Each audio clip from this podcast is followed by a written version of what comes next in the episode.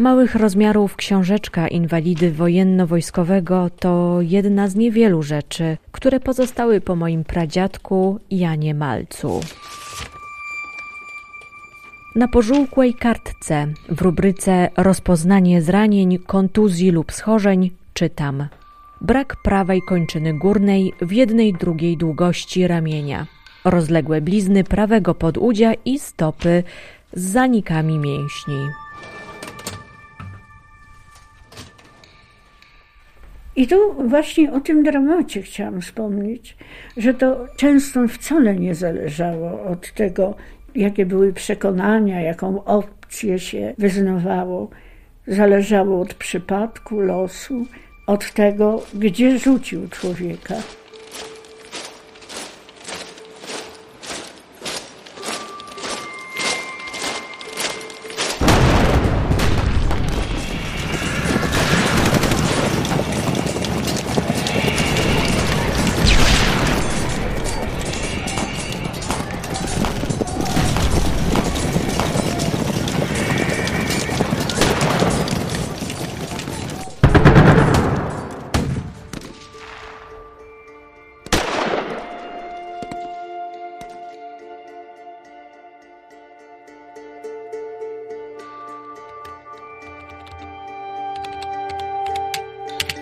Praktycznie każdy wśród przodków ma jakąś osobę, która tą służbę w armii rosyjskiej odbywa. Dlatego to żyje jakoś w rodzinnym przekazie, który w jakiś sposób trzeba weryfikować.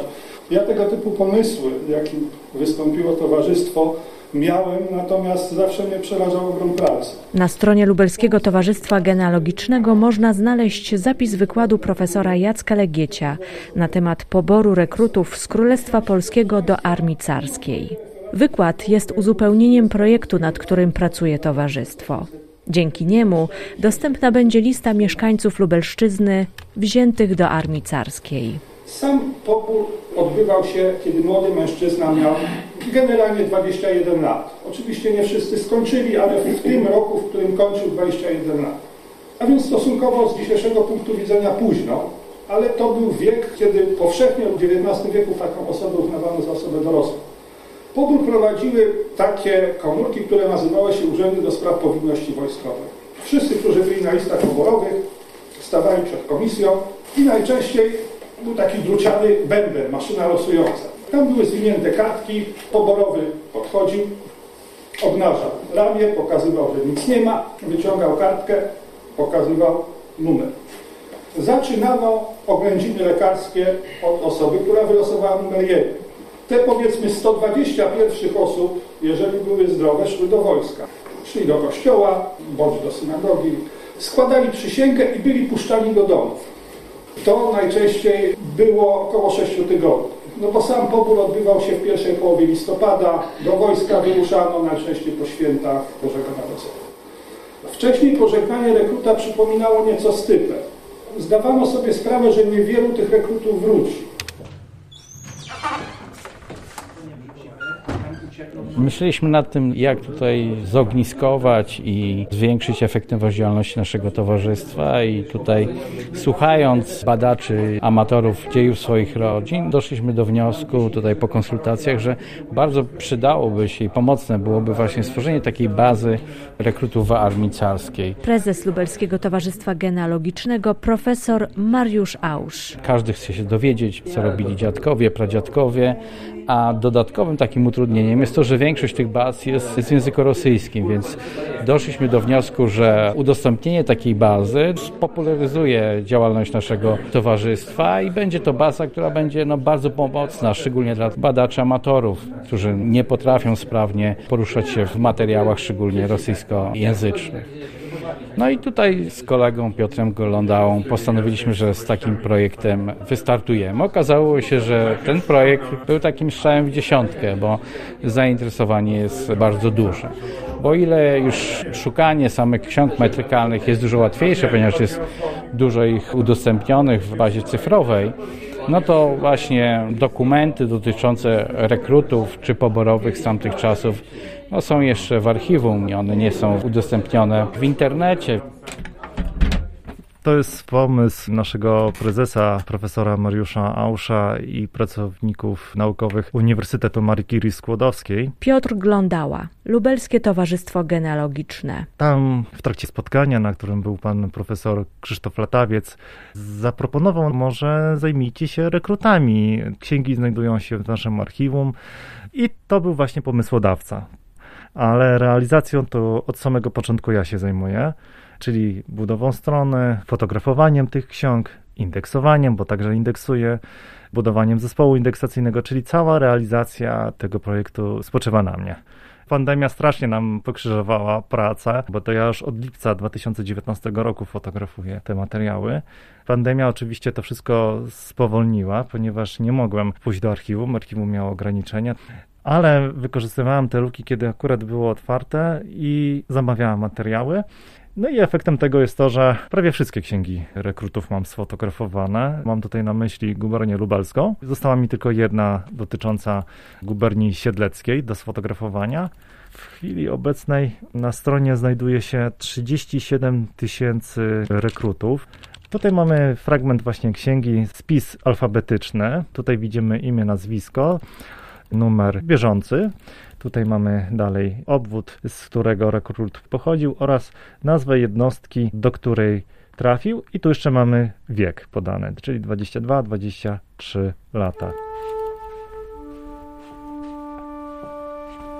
Tych malców, słuchaj, tej armii carskiej No. było sporo. O liście rekrutów zamieszczonej na stronie Lubelskiego Towarzystwa Genealogicznego opowiadam mojemu tacie. Słuchaj, jest malec Jan, Konsultuję z nim, czy znaleziony tam Jan Malec może być moim pradziadkiem. Powiat Krasnostawski to był. nie ma imiona ani ojca, ani matki. Jest, że powiat krasnostawski. No. Jest, że go wzięli do armii carskiej 1853.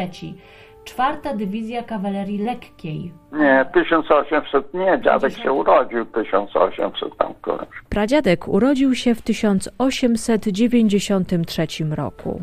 Według rodzinnego przekazu jego matka wypłakiwała za nim oczy, gdy nagle zniknął bez wieści. Nie wiedzieli, czy żyje, czy nie żyje, gdzie on się podziewa. Siłą zabrali go z rodzinnej wsi Kolonia Rożki i wcielili do armii carskiej. Dziadek tam wiedział, gdzie go wzięli, ale tego to szczegółów nie znam. Chyba do Moskwy go wzięli od razu. gdzie służył w gwardii reprezentacyjnej cara. W 1900 którymś roku, może piątym. Czy mogło to być w 1905 roku, jak przypuszcza mój tato? Pradziadek miał wówczas dopiero 12 lat. Rozwikłać ten problem pomaga mi historyk z Uniwersytetu Jana Kochanowskiego w Kielcach, profesor Jacek Legieć, zajmujący się naukowo Polakami wcielonymi do armii carskiej. Tutaj w nawiązaniu do tych informacji, które mi pani przekazała, do wojska poszedł najprawdopodobniej jesienią roku 1914 i ta historia, że został zabrany bezpośrednio z domu jest bardzo prawdopodobna, ponieważ no, w warunkach wojennych władze rosyjskie zdawały sobie sprawę, że przynajmniej część poborowych, widząc co się dzieje w koło, co się święci, Przecież nawet rodzinne okolice pani przodka były polami bitew już w pierwszym okresie I wojny światowej. Nie wykluczałbym, że to mogło być nawet wcześniej, to znaczy powiedzmy pod koniec sierpnia 1914 roku. Dlaczego? Dlatego, że mamy w tym czasie bitwę pod Kraśnikiem, kiedy również walki tam się toczą niedaleko Żółkiewki. Wojska austriackie dochodzą aż do Bychawy, także Austriacy na pewien czas ten teren zajmują i ewakuując swoje instytucje, oddziały rosyjskie często zabierały również mężczyzn właśnie w wieku poborowym żeby oni nie dostali się w ręce wroga. I rzeczywiście tutaj mogło być tak, że po prostu do jego rodzinnej wsi przyjechał patrol wojskowy, czy żandarmeria i wszystkich tych, którzy byli w wieku poborowym wzięli. W czasach pokojowych akcję poborową prowadził aparat cywilny, natomiast po tych bitwach na przełomie sierpnia i września roku 1914 była ta administracja cywilna rozbita, zdekompletowana, pobór prowadziło wojsko. Także ja bym obstawiał taki rozwój wydarzeń, natomiast czy to się tak odbyło, trudno powiedzieć. A propos tej wersji z jednostką, w której służył, no mi się wydaje, że dość prawdopodobna jest wersja że był to jednak 65 Pułk Piechoty. 65 Pułk Piechoty, który przed wojną stacjonował w Chełmie. Tutaj w Chełmie miał również ośrodek zapasowy. Także być może do tego ośrodka zapasowego trafił. Jest to o tyle prawdopodobne, że honorowym dowódcą, honorowym szefem tego pułku był rzeczywiście imperator Mikołaj II. Natomiast była to tylko funkcja honorowa. To nie było tak, że pułk pilnował osoby imperatora, tylko rozmaite pułki rosyjskie miały takich honorowych szefów, często nawet władców innych państw. W tym wypadku to był Mikołaj II. Także ten wątek by się tutaj potwierdził, tym bardziej, że pułk ten brał udział również w bitwie pod Łodzią, która gdzieś tam w tych przekazach rodzinnych też się pojawia. Czy to stacjonując właśnie w hełmie, mój pradziadek jako ułan czyści koniom kopyta, by błyszczały, gdy jednostkę odwiedzi sam imperator? Czy z hełma jego pułk zostaje wysłany jako uzupełnienie pierwszego korpusu syberyjskiego, który walczy pod Łodzią w jednej z większych operacji I wojny światowej? Trop ten zdaje się potwierdzać zdjęcie pradziadka ubranego w mundur. Na pagonach świadczących o tym, że jest starszym szeregowym, widać literę N, do której miały prawo jednostki, a właściwie ich honorowe roty, podlegające carowi Mikołajowi II. Na piersi pradziadka błyszczą dwie carskie odznaki strzeleckie pierwszej i trzeciej klasy za wybitne osiągnięcia strzeleckie z karabinku. Obok pradziadka stoi jego kolega z wojska. Czy był Polakiem? W tym okresie bezpośrednio przed I wojną światową co roku szło mniej więcej 40 tysięcy młodych mężczyzn z Królestwa Polskiego do armii rosyjskiej. Wcześniej to było dużo mniej, natomiast ja szacuję, że przez te 40 lat między rokiem 1874 a 1913 to było około miliona. Ta służba w armii rosyjskiej traktowana była w tym czasie już jako coś normalnego. Może bez entuzjazmu, ale no, mieszkam w Rosji, no to służę w wojsku rosyjskim. Zresztą, jak można było tego uniknąć tak naprawdę? Także milion takich jednostkowych przypadków, milion rodzinnych historii. Który jest pradziadek? To jest mój pradziadek. Blisko trzy kilometry od wsi, w której wychowywał się mój pradziadek i pomagał rodzicom prowadzić niewielkie gospodarstwo rolne, znajduje się Żółkiewka. Tam dorastał Mieczysław Basiewicz, syn obrońcy sądowego rok młodszy od mojego pradziadka. To brat mojej babci po kądzieli, czyli ze strony mamy. Zastanawiamy się z Ewą Bajkowską, czy kiedykolwiek ich spojrzenia się spotkały. Trudno powiedzieć, jako dzieci być może, czy tacy chłopcy. No a później już na tych szlakach wojennych trudno powiedzieć, bo zaczynał na Syberii walczyć Mieczysław. Bo wie pani, o Mieczysławie wiedziałam bardzo mało, mimo że on był w rodzinie taką postacią otaczaną takim nimbem. Tak się ciepło o nim mówiło, bo wiadomo było, że to był człowiek, który dokonał wielu czynów bohaterskich, a przy tym był taki prosty, wesoły, zwykły. Wszyscy go bardzo kochali. Ale ja jako młoda osoba, kiedy jeszcze moi dziadkowie żyli, babcia Zosia, jego rodzona siostra, nie interesowałam się tym. I to dopiero przyszło później, razem z okresem studiów, bo jestem historykiem, ale i tak powiedziałabym za późno. Dlatego ja musiałam dopiero dochodzić do tego bardzo żmudnie, gdzie on walczył, w jakich formacjach zbrojnych, a pełną jasność uzyskałam wtedy dopiero, kiedy napisałam do Rembertowa, do Centralnego Archiwum Wojskowego. Tam znaleźli jego teczkę, wszystkie rozkazy dotyczące go. No więc całe jego życie stanęło przede mną czarno na białym. On został wysłany do gimnazjum męskiego imienia Stanisława Staszica w Lublinie. Mieczysław mieszkał na stacji. No i w ostatniej klasie gimnazjum zaczął działać w konspiracji. Były takie młodzieżowe kółka konspiracyjne, które zwalczały łami strajków, jak były strajki w szkołach rządowych. Żandarmeria rosyjska wpadła na jego trop, on został aresztowany. Dwa tygodnie na zamku był przetrzymywany, ale nic mu nie udowodniono. Niemniej ze szkoły go wyrzucono. On wrócił do Żółkiewki, no i wtedy niespodziewanie pojawiła się żandarmeria zrobiła rewizję, ale w jakiś sposób dowiedział się o tym jeden z urzędników żółkiewskich, wziął w porę te wszystkie papiery, które on miał, trefne i ukrył. Także znowu żandarmeria nic nie znalazła. Władza carska nie zapominała przewinień. Takie ukute było powiedzenie, że dawała ludziom serdeczne zaproszenie. To był pobór do wojska i tak było z pani pradziadkiem i z Mieczysławem, bo Pradziadek został w ogóle wzięty bez wiedzy rodziny, natomiast Mieczysław z wiedzą rodziny, ale przyszli, zakuli go w kajdanki i wywieźli do Czelabińska na Syberii. I tam wcielili do armii. To było zaraz po wybuchu wojny, 1915.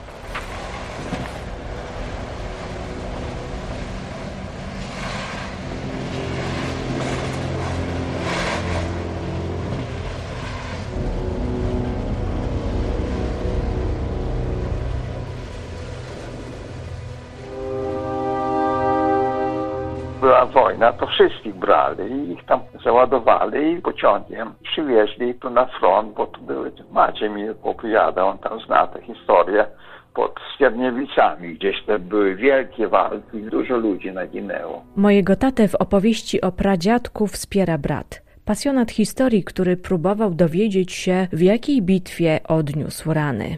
W zimie, jak jechali pociągiem, to ich tam na przykład wszy oblazły, to oni po prostu wychodzili, brali ubrania, do naga się rozbierali, mundury wszystko wieszali, tak żeby to wymarzło, a sami się nacierali śniegiem. Później już jak się ubierali w mundury, to już tych wszy nie było, bo powymarzały. No na pewno był rany w 14 roku, pod Skierniewicami. Tam pod Skierniewicami, to tak zwana operacja łódzka, tam naprawdę to było piekło, tak jak powiedzmy ponad Somą czy pod Verdun. Równo się tłukli na koniu walczy, wiesz, bo on był w kawalerii carskiej.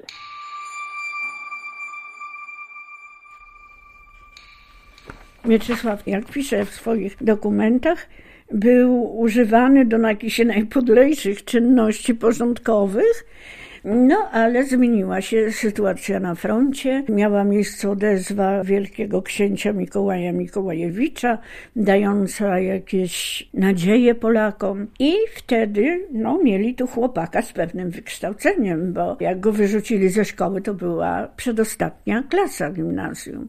Wysłali go do szkoły w Gruzji, chorążych, i on tam tę szkołę skończył i potem został skierowany na front już jako podoficer do szóstej Armii Carskiej i walczył na terenie Kaukazu, a potem Besarabii.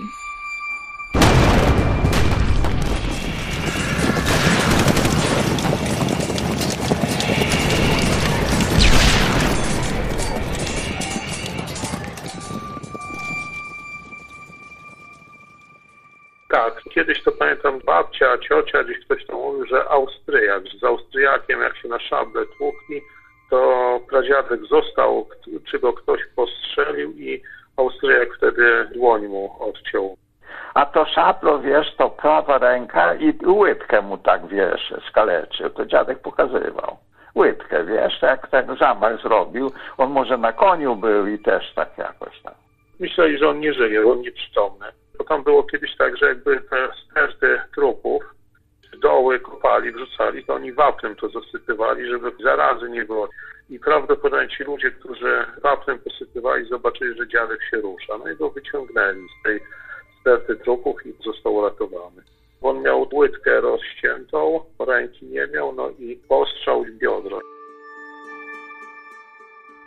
to nie jest odosobniony przypadek. Jeżeli chodzi o te przekazy rodzinne, no to to jest często tak, że kilka wątków prawdziwych się miesza i tworzy w rezultacie obraz fałszywy, albo jedne wątki są prawdziwe, drugie ktoś tam kiedyś dopowiedział, tak to w tradycji rodzinnej zostało.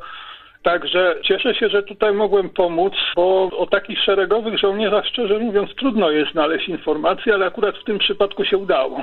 Przekaz rodzinny koryguje profesor Jacek Legieć, który w rosyjskich bazach danych odnalazł informacje dotyczące daty zranienia mojego pradziadka. Z tej bazy danych wynika jednoznacznie, że pani Przodek został ranny wiosną roku 1916 i służył w tym czasie w 218 Pułku Piechoty.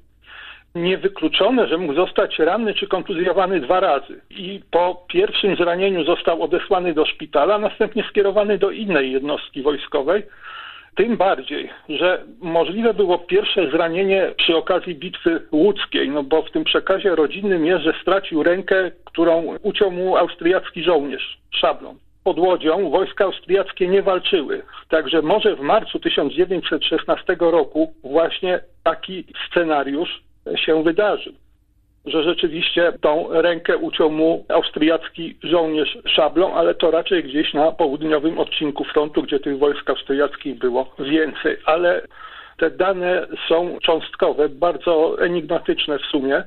Natomiast dobrze, że one są, a są tylko dlatego, że Rosjanie zaczęli przy okazji setnej rocznicy wybuchu I wojny światowej tworzyć takie bazy danych, listy strat, no i z konsekwencją te bazy uzupełniają.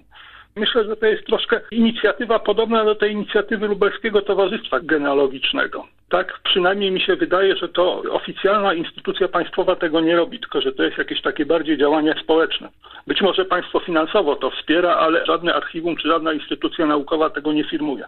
Także bardzo dużo jest informacji właśnie o żołnierzach Polakach służących w armii rosyjskiej, którzy zostali w jakiś sposób w czasie I wojny światowej poszkodowani. Pani Przodek ze zdjęcia wynika, że stracił prawą dłoń. Taka rana, takie inwalidztwo go zupełnie zwalniało ze służby wojskowej.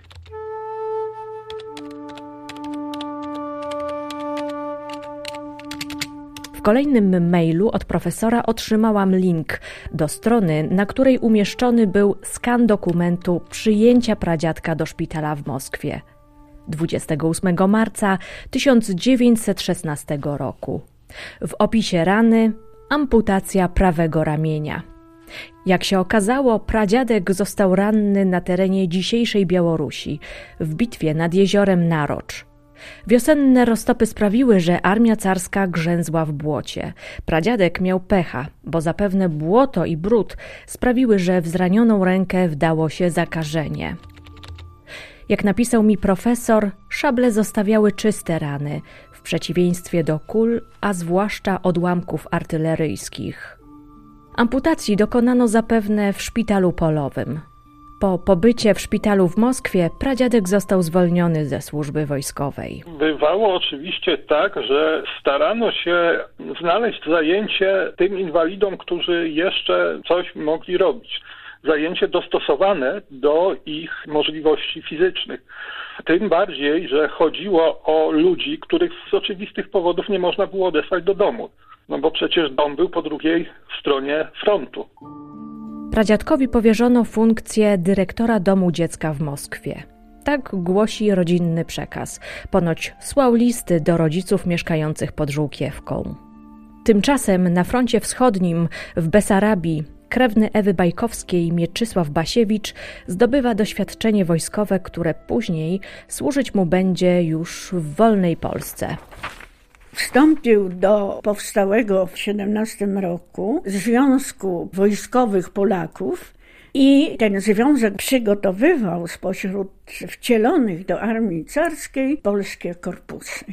W międzyczasie miała miejsce rewolucja lutowa 17 roku. Władza nowa już, wtedy to był rząd Kiereńskiego, zgodził się na utworzenie trzech korpusów polskich. I w Besarabii powstały dwa pierwsze korpusy, a w tworzeniu drugiego bardzo czynny udział brał właśnie Mieczysław pieszo przechodził do różnych jednostek rosyjskich i tam ku wielkiemu niezadowoleniu carskich oficerów agitował na rzecz wstąpienia do korpusów polskich. Ale co więcej, w jakiś sposób oni organizowali sprzęt do tych korpusów. Tutaj tak ładnie to nazwano w opinii o Mieczysławie, że polonizowali sprzęt głównie auta Co znaczy polonizowali? Zabierali ten sprzęt i przekazywali polskim jednostkom. Nawet jakieś tam śledztwo było przeciwko niemu, ale zdołał się wybronić, że nic takiego nie robił. I jak już ten korpus powstał, walczył już nie w szóstej armii, tylko w drugim korpusie, jako oczywiście oficer. On z Besarabii przeszedł na Ukrainę, niezwykle ciężki szlak bojowy i w którymś momencie połączył się drugi korpus z drugą brygadą legionów. W jaki sposób to doszło? Legionów Piłsudskiego. Tak. Po kryzysie przysięgowym w lipcu 17 roku kiedy Piłsudski zerwał z opcją proaustriacką, część legionistów została internowana w Beniaminowie i w Scypiornie, a druga brygada legionów przedarła się przez front, przeszła na stronę rosyjską pod dowództwem słynnego Józefa Hallera i tam połączyła się z drugim korpusem polskim i już razem potem walczyli przeciwko Niemcom. Tak doszli aż do słynnej bitwy pod Kaniowem w maju 18 roku i tam Mieczysław jako ciężko chory dowodził swoją jednostką, ciężko chory na dezenterię i w takim stanie bardzo niedobrym, a mimo wszystko sławił się tak w tej bitwie, że został wystawiony do krzyża tutaj chyba nawet Virtuti Militari. No i niestety pod tym Kaniowem Polacy przegrali i Mieczysław znalazł się w więzieniu w Brześciu Litewskim. Bitwa miała miejsce w 18 roku w maju, a w listopadzie Niemcy masowo wycofywali się ze wschodnich terenów. No wtedy już w ogóle klęska im w oczy zaglądała, klęska poniesiona na froncie zachodnim, nie na wschodnim. Musieli opuścić wschodnie tereny, bo nie byli w stanie ich utrzymać. No i oczywiście ci wszyscy więźniowie wtedy uzyskali wolność, no i błyskawicznie Mieczysław przedarł się do Polski. No i tu jest następny już etap jego wojskowych działań. Momentalnie wstępuje do wojska polskiego i Mieczysław tutaj się ogromnie wsławił w bitwie pod Magierowem 29 marca 1919 roku. Gdy Mieczysław Basiewicz jest już w wolnej Polsce, mój pradziadek, będąc dyrektorem ochronki w Moskwie, przeżywa zabójstwo cara, dojście do władzy Lenina i wielki głód. Jak Lenin nastał, no to dziadka przecież też złapali na butierki i chcieli go tam zgładzić, tylko go młodzież wyratowała. Trafia do więzienia na Butyrkach. Ci wychowankowie tego sierocińca poszli się wstawili za nim i go puścili. Po tym fakcie już on babcię zwinął i uciekli do Polski. Wraz ze świeżo poślubioną żoną pradziadek ucieka przed prześladowaniami z Moskwy. Wraca do rodzinnego domu, prawdopodobnie jesienią 1922 roku. Do władzy doszli bolszewicy w wyniku rewolucji październikowej.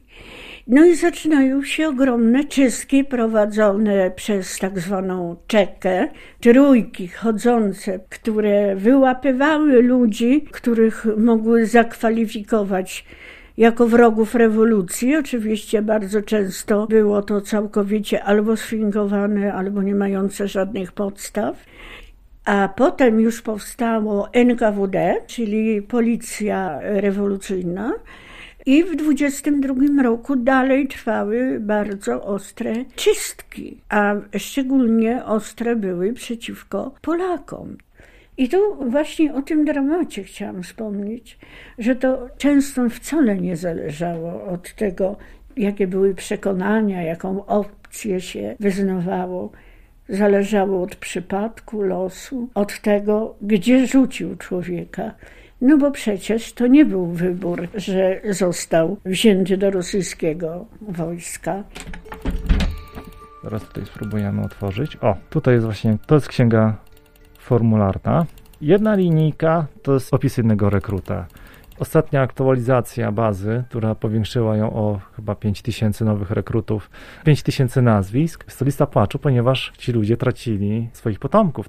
Postawmy się w sytuacji tych rodziców, którzy oddają synów do służby i w większości oni nie trafiają, nie, nie wracają. I my taką właśnie listę tu publikowaliśmy. Nikt z towarzystwa oraz z osób, które tworzą zespół indeksacyjny, nie bierze za to pieniędzy.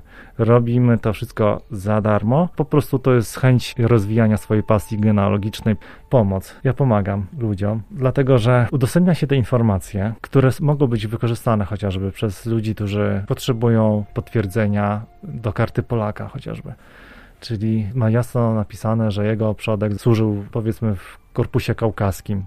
I być może tam jego potomkowie dalej żyją, i w ten sposób możemy im pomóc, udostępniając takie informacje, pomóc genealogom.